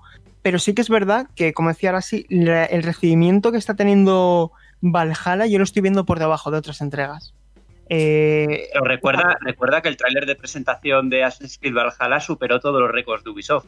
con millones de reproducciones en su momento. Sí, sí, No es, si- verdad, es verdad. Yo creo Por que eso- fue el gameplay, que nos no dejó fríos, ¿eh? Por el también que se veía, pues no, bueno, se veía como un alfa, se veía mal, realmente. Y a mí me generó muchas dudas. Esos primeros planos de los personajes yo veía modelados mal hechos, no sé, ¿sabes? Hay que ver la versión final, por supuesto, pero me dejó en ese sentido un poco frío. Quizás eso me, extrañaría, afectar. me extrañaría que fallaran en eso al final. Me No, extrañaría, sí, pero sí, pero- El, mira, en Google Trends, que esto también es mucho más potente de, mm, y mucho más significativo que, lo, que la muestra que hemos tomado de YouTube, en Google Trends, que al final son las búsquedas que hace la gente, en primer lugar está Far Cry, ¿vale? Y además con una distancia No, mm, considerable. En segundo lugar está Assassin's Creed y en último lugar está Watch Dogs Legion. Hmm. Eh, esto evidentemente tampoco tiene por qué traducirse en cifras de venta. Mira, yo te digo, ¿no? Sergio, que lo de Far Cry ha sido básicamente por Giancarlo Esposito. Este actor es muy querido y, y ha sido un impacto verle como el malvado de Far Cry 6. Es que cuando dijeron en las redes sociales, en los medios, de que, eh, bueno, lo dijo él mismo, creo, que bueno, que iba a participar en un videojuego muy grande. Claro, la gente pensó GTA o Far Cry. Y al final fue Far Cry. Y, y, bueno, yo creo que esto ha causado mucho impacto. Y yo, mira, que no soy mucho de Far Cry, pero a lo mejor si sale este actor eh, como uno de los protagonistas, pues a lo mejor le doy una oportunidad. La verdad es que a mí este actor es que me encanta. Creo que hace un trabajo excelente. Y, y que es una marca muy potente para Ubisoft. Si Hmm. eh, la que te entrega batidos récords. O sea, Bueno, ya que estamos, vamos a hablar de Far Cry 6, ¿no? Eh, Borja, ¿qué nos puedes comentar de Far Cry 6? Tú que estuviste en esa pequeña avance digital. Sí, eh, el avance digital se centró sobre todo en el contexto histórico, en lo que va a ser el juego eh, a nivel de historia, ¿no? No se enseñó absolutamente nada de, de gameplay. De hecho, eh, lo que vimos nosotros es lo que se vio en el Ubisoft Forward. Es decir, como bien decía Arasi, estamos ante un villano con un actor de nivel, que es Giancarlo, Giancarlo Espósito. Eh, no es algo que nos sorprenda en el sentido de que, de que esta saga siempre se ha caracterizado por tener eh, villanos interesantes eh, desde, el punto, desde muchos puntos de vista, el psicológico también, todos tienen aquí un poquito de... están un poco trastocados, ¿no? En que este... este estamos en una especie de, de, de, Cuba, ¿no? Una especie de Cuba de guerrillas. Eh, el entorno es ficticio, se llama Yara, es una isla que casualmente tiene bloqueo económico, como no tenía Cuba, y que los desarrolladores hablan de que está congelado en el tiempo, lleva 50 años congelado en el tiempo. Y este personaje del que hablábamos, que es eh, Antón, Castillo, fue elegido supuestamente democráticamente porque parece que las elecciones fueron fraudulentas y lo que hizo fue convertirse en dictador, ¿no? Y entonces en el vídeo que vimos de presentación lo que hace es enseñar a su hijo eh, pues su visión, su visión de que él es un personaje que piensa que todo lo que hace lo está haciendo por su pueblo, que su pueblo no entiende, ¿no? Lo que, lo que, lo que él está haciendo y que actúa de forma, que el pueblo actúa pues de, pues de forma inconsciente, ¿no? eh, me parece una premisa, una buena premisa. Eh, creo que el personaje, el villano, pues va a tener bastante nivel y me gusta sobre todo eh, el, enfoque que va a tener también el hijo, ¿no? Que va a tener que debatirse entre seguir los pasos de su padre o, abrir los ojos, ¿no? Y ver que su padre se equivoca, ¿no? Realmente en lo que, lo que está haciendo, porque está esclavizando a su pueblo. Eh, ¿Qué más puedo comentar? No sé, igual vamos a, vamos a sí. comentar todos qué nos ha parecido para, sí. para que no hables. Yo tengo dos preguntas. Alejandro, sí. dale, caña. Hmm. Eh, primero, si trascendió la época en la que se, en la que transcurre. Y segundo, ¿qué nos puedes contar de la compañía de Far Cry 6? Vale, eh, la, la, primera pregunta eh, creo que está ambientada en la actualidad, solo que lleva es un país que lleva 50 años como congelado en el tiempo, ¿no? Como si estuviera en los años 60, pero yo creo que es, que es la actualidad, solo que es un país atrasado económicamente. ¿Y la segunda pregunta cuál era? ¿Qué, qué nos puedes contar del estudio detrás de Far Cry 6? Porque sí, es, el, es, es, nuevo, es ¿no? Ubisoft Toronto, no, es Ubisoft Toronto. Es el primer juego de Ubisoft Toronto de la saga. Eh, llevan cuatro años en desarrollo y eso es todo, todo lo que sé. Pero bueno, Ubisoft Toronto también son los responsables de Watch of Legion, ¿no? O sea, al final eh, el estudio eh, es grande y probablemente tenga varios equipos. Nos comentaron también que les estaban ayudando, como es habitual, en Ubisoft. Es decir, hace el juego lo desarrolló Ubisoft Toronto, pero están trabajando Ubisoft Montreal, Ubisoft Berlín, etcétera, también en él. Cabe decir una cosa antes de que comentéis antes de que comentéis vosotros. El juego se pone a la venta el 21 de febrero. Eh, también es intergeneracional, PlayStation 4, Xbox One, PC, PS5, Xbox Series X y esto es importante. Este Ubisoft Forward es el primero, va a haber más. Y el segundo, sea cuando sea, va a ser antes de terminar el año. Eh, yo entiendo que en ese programa, al margen de ver seguramente el primer gameplay de Far Cry 6, del cual no hemos visto aún nada más que cuatro capturas in-game, quizá también veamos los otros proyectos, pero bueno, luego hablamos de, eso. Y, yo, Borja, eh, te pregunto, ¿tú crees que con estas credenciales pueden mantener el espectacular rendimiento comercial que tuvieron las, las dos anteriores entregas? E, es decir, ¿tú crees que esta carta de presentación ha sido potente para, para vender este Far Cry 6? Hombre, la carta ha sido muy potente por, el, actor que está detrás, ¿no? Eh, es, un nombre, es un nombre que, sale en los medios de comunicación. Ahora bien, eh, la saga Far Cry necesita también pues, cambios, ¿no? Porque eh, Far Cry 5 a mí sí que me pareció que dio pasos, pero luego un año después tuvimos Far Cry New Dawn, que era básicamente lo mismo. Entonces necesitamos que el juego pues haga algo diferente, que no sea lo mismo, ¿no? Y por lo menos yo creo que yo creo que eso es lo que lo que lo que la gente espera, ¿no? Que sea Far Cry, pero que tenga que sea algo más que una mano de pintura, ¿no? Que nos ofrezca algo nuevo y que aproveche la ambientación para hacer algo diferente dentro de lo que es Far Cry. Hemos visto ya retazos de cosas que, que siguen, ¿no? De la saga, por ejemplo, de los compañeros, ¿no? Como en este caso tenemos un perro en silla de ruedas que se llama Chorizo, y es súper salchicha, súper salchicha. Y en la misma, en la misma línea que los últimos juegos de Ubisoft, eh, también tenemos un personaje masculino y femenino que tiene el mismo nombre, se llama eh, Dani. Y el apellido se me ha ido, pero se llama Dan.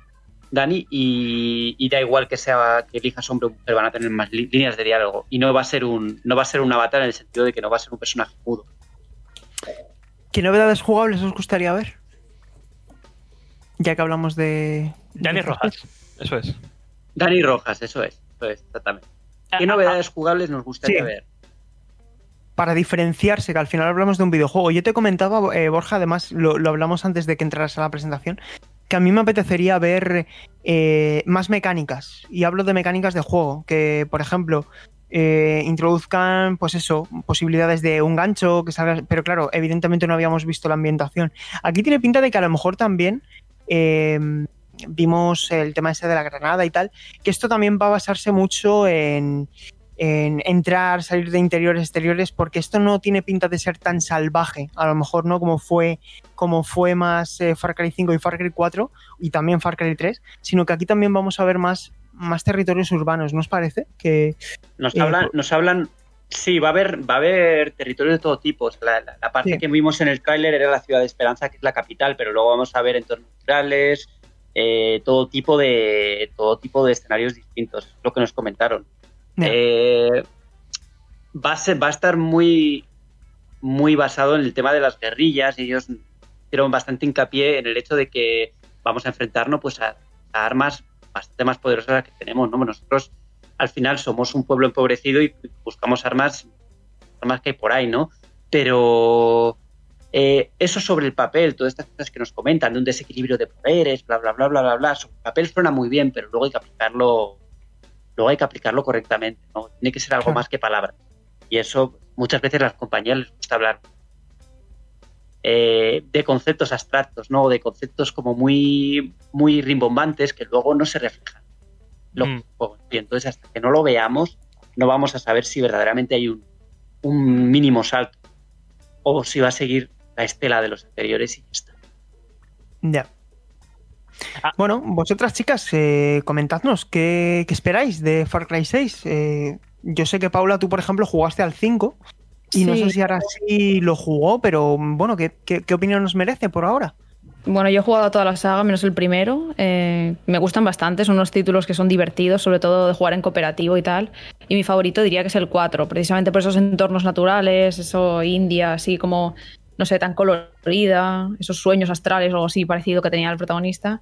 Y sobre todo me gustaba mucho la mecánica esta de volar con el ala delta. Era como muy divertido poderte subir hasta una montaña así bastante alta y tal y tirarte, eh, por ejemplo, o sea, volando así por encima del río y tal. Entonces espero que no se pierda también este componente salvaje y de naturaleza que tienen la mayoría de juegos de la saga Far Cry. Y no sé, me ha llamado bastante la atención, ya os digo, es algo que disfruto bastante jugándolos, así que a ver cuando ya podemos ver gameplay, si innovan, si cambian cosillas y tal, y cómo nos lo presentan, no sé. De Borja, por cierto, ¿sabes tú si el protagonista va a ser el hijo del dictador o si serán los dos antagonistas y ya está, y tú eres un random, como suele ocurrir? No, evidentemente no se ha dicho nada. Es una Ah, teoría vale. y ya está, no, no. Está confirmado. Sí, sí, menos. ya veremos, a ver.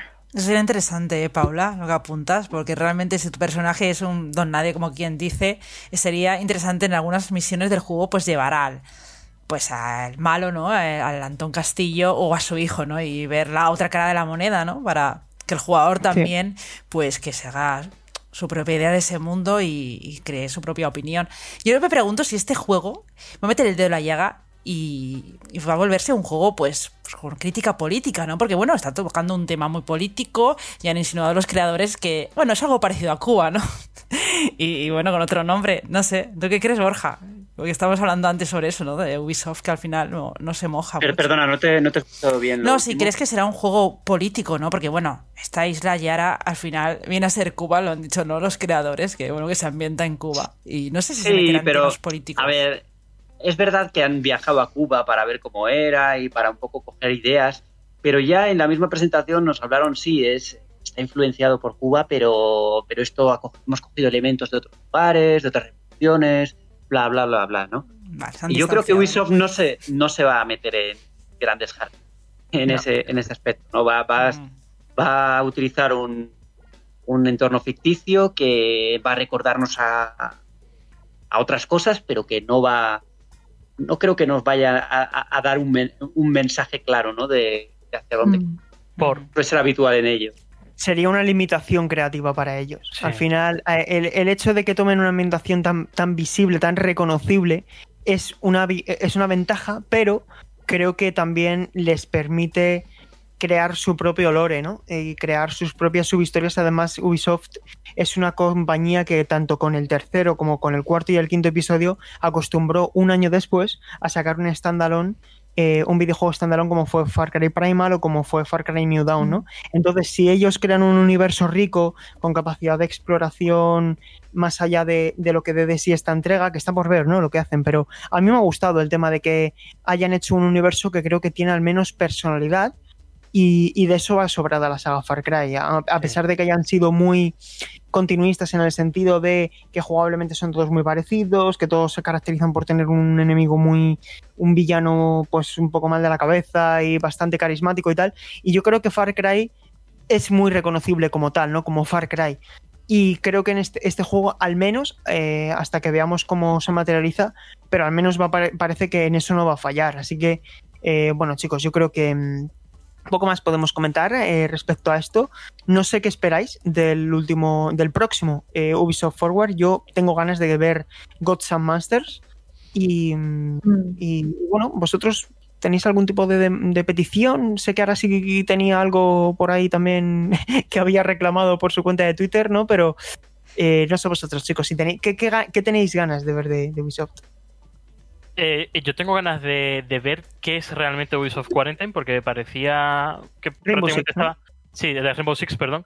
eh, que parecía que estaba extraído de aquel evento del 2018 y, y creo que por el silencio que han llevado debería de haber evolucionado bastante. Y, y por otro lado, conocer cómo se ha transformado eh, Skull and Bones. Eh, Totalmente. Sí, sí, so- sobre todo porque creo que Sea of Thieves puede haber afectado a, a, a su a, a- a la, fo- a- al- a la visión que tienen ahora mismo en lo del juego.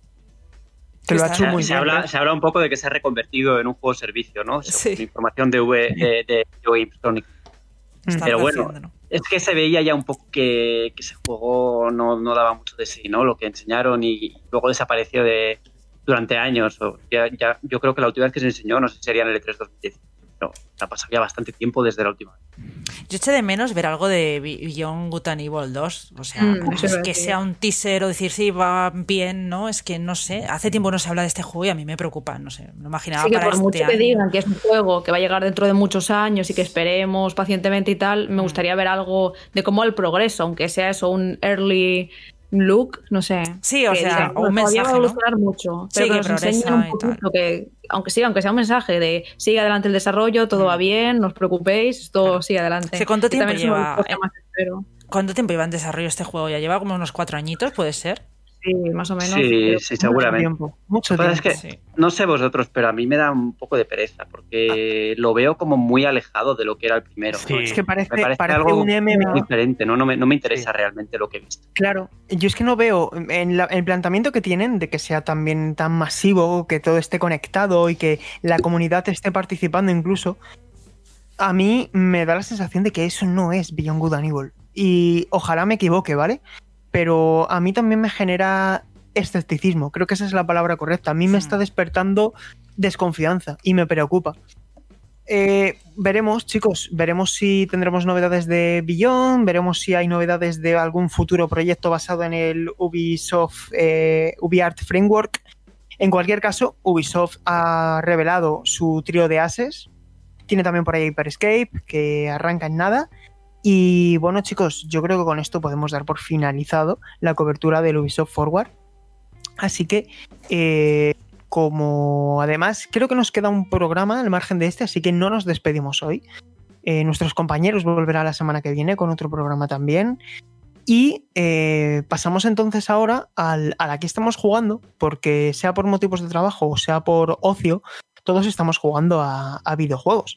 Empiezo por Paula, que sé que ha estado jugando a una saga que a los dos nos gusta mucho. Así que Sí. Paula, cuéntanos qué, a qué has estado jugando estos últimos días.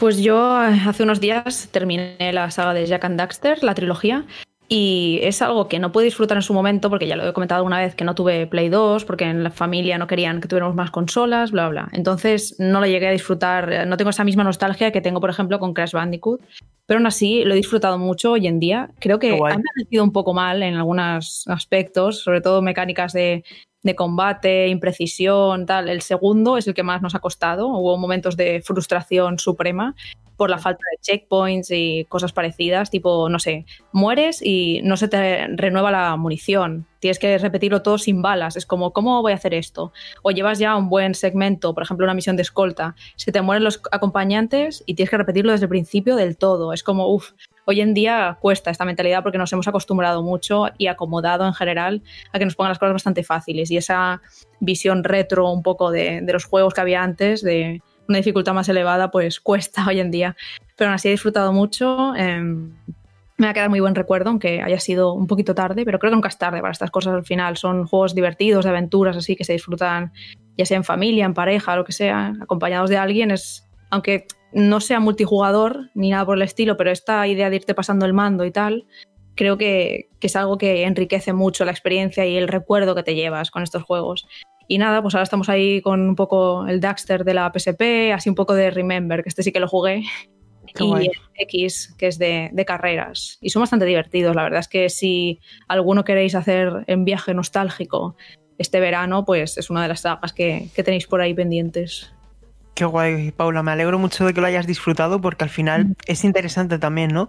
Evaluar la visión de una persona que no jugó a títulos de hace. eh, da- tiembla, tiembla, la, tiembla la voz al decirlo, casi 20 años y, y que los hayas podido disfrutar ahora, creo que dice bastante bien de, de la, de la licencia de, de Naughty Dog. En cualquier caso, sí que convendremos en que tiene más similitudes, salvando las distancias con Spiro, porque es más de recoger cositas, de saltos y Sí. tal, que de, que de Crash, que tiene más esa, ¿no? esa linealidad. No sé si invertiste. investi- sí, exactamente. No sé si invertiste la cámara, sabes cuál es la combinación de botones. Es que hay en las versiones estas de Play 4 hay una combinación de botones para invertir la cámara, que está eh, de Mm. Eh, pensada como si fuera un mando de, de Play 2 Y bueno, yo personalmente lo invertí, ¿no? Que cuando giras a la izquierda la cámara vaya hacia la izquierda, en fin. Ah, No, vale, el invertido este horrible. Sí, Sí, yo lo jugué tal cual, como estaba puesto y un Dios mío. pero al final me Tienes, acostumbré. tienes mérito, Paula. Yo Sí, no pude. yo yo- busqué, como cuando me los compré, lo busqué para poder invertirlo y es pulsando a- al menú en opciones Mm. gráficas, pulsas R3 y se invierte. Ah, Pero bueno, fíjate, pues eh, tienes mérito, ¿eh? Tienes mérito. Eso es como ir al Sí, dentista sí. sin. Jolín, en fin.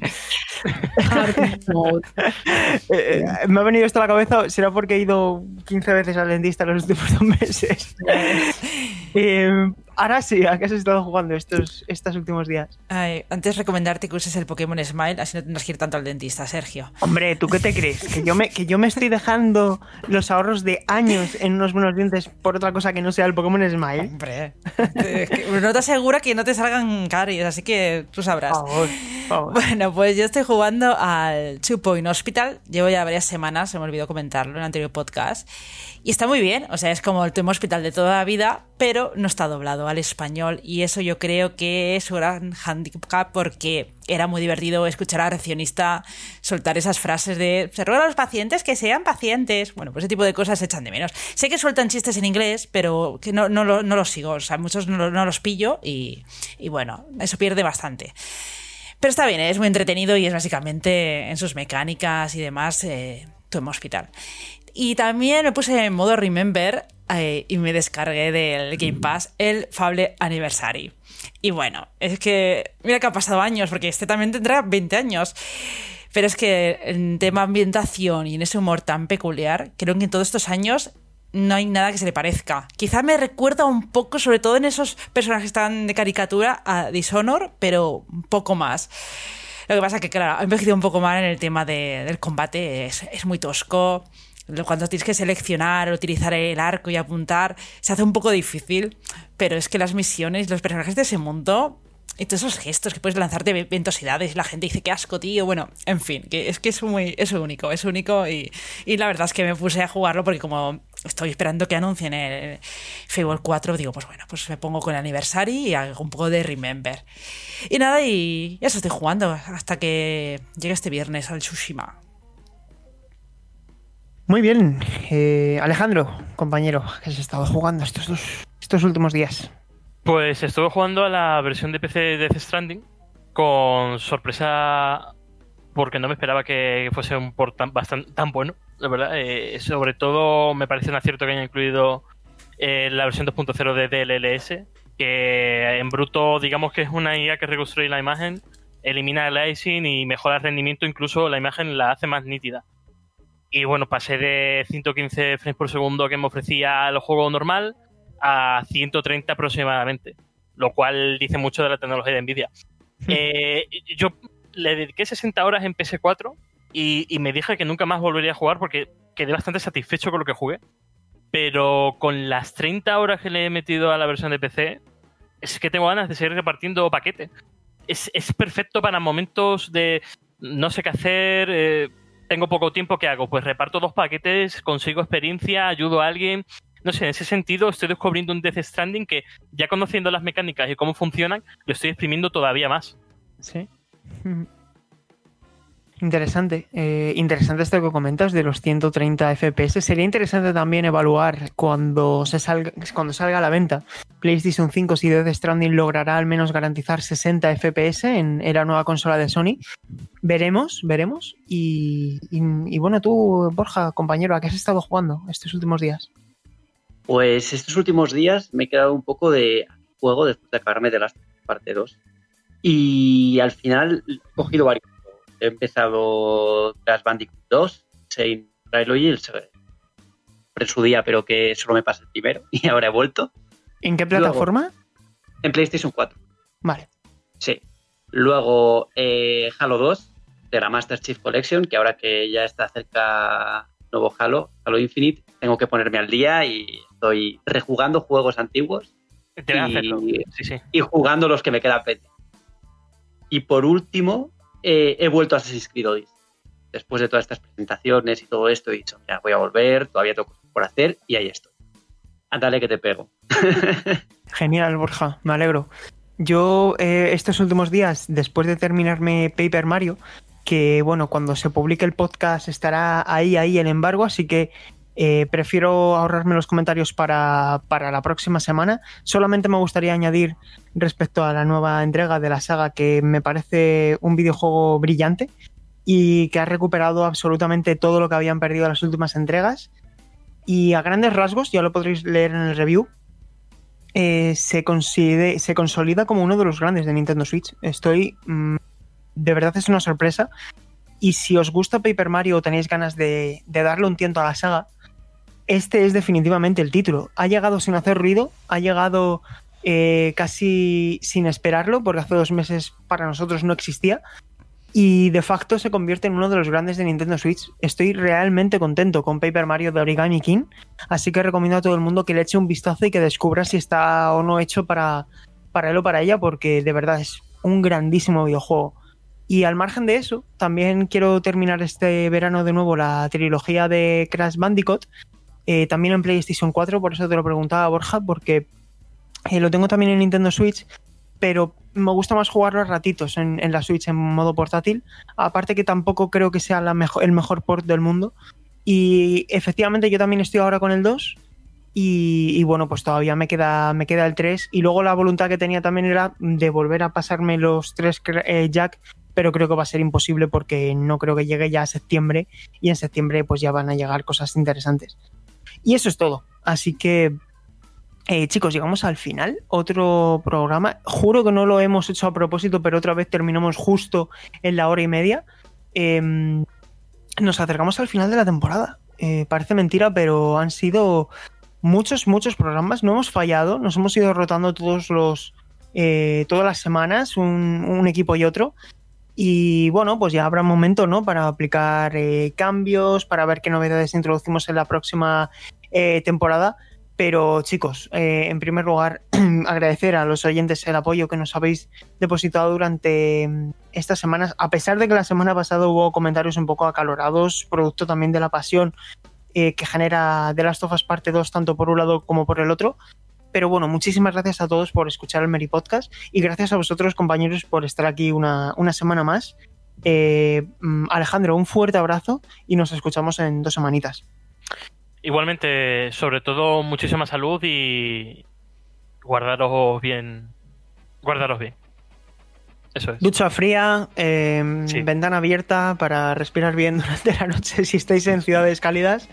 Y mm, no sé el tiempo, insisto, que hará por allí por, por Cataluña. Pero también mucho ánimo estos próximos días, chicas, y que podáis disfrutar de vuestra familia, de vuestro tiempo y de unas merecidas vacaciones. Paula, disfruta. Igualmente, chicos, un abrazo y a disfrutar en la medida de lo posible del verano. Tú también, ahora sí, no sé si podrás escaparte un poquito, pero en cualquier caso, espero que te puedas coger unos días libres del curro y que te des bañitos en la playa. Algo intentaremos. Pues un placer como siempre y nos vemos en el siguiente programa dentro de dos semanas que vamos a cerrar por todo lo alto. Pues seguro que sí. Y Borja, un fuerte abrazo para ti también. Yo no sé si tú eres más de playa o eres más de secano, como yo. Pero bueno, espero que si te vas de vacaciones a algún lado en pocas semanitas, pues que disfrutes mucho. Sí, probablemente vuelva a Sebastián, pero no sé, no creo que a la playa. No me, no me veo yendo a la playa. No soy muy playero yo, ¿eh? No soy demasiado playero. Eh, yo tampoco, yo creo que tú además te llevarías bien con mi padre, que además a, a, nosotros nos gusta mucho el País Vasco. Tengo unas ganas de ir de nuevo a San Sebastián, Borja, a lo mejor me meto en tu maleta, ¿eh? Mm, a lo mejor me cuela ahí en el maletero del coche donde vaya. bueno, ya te, ya te comentaré cómo lo hacemos para, para que vaya yo también a Donosti. Y bueno, pues un, un saludo también de mi parte a todos. Os recordamos que nos podéis escuchar en iBox, en Spotify, en YouTube y en iTunes, Apple Podcast. Un saludo a todos, mucha salud. Gracias por, por escuchar el Meri Podcast. Chao, chao.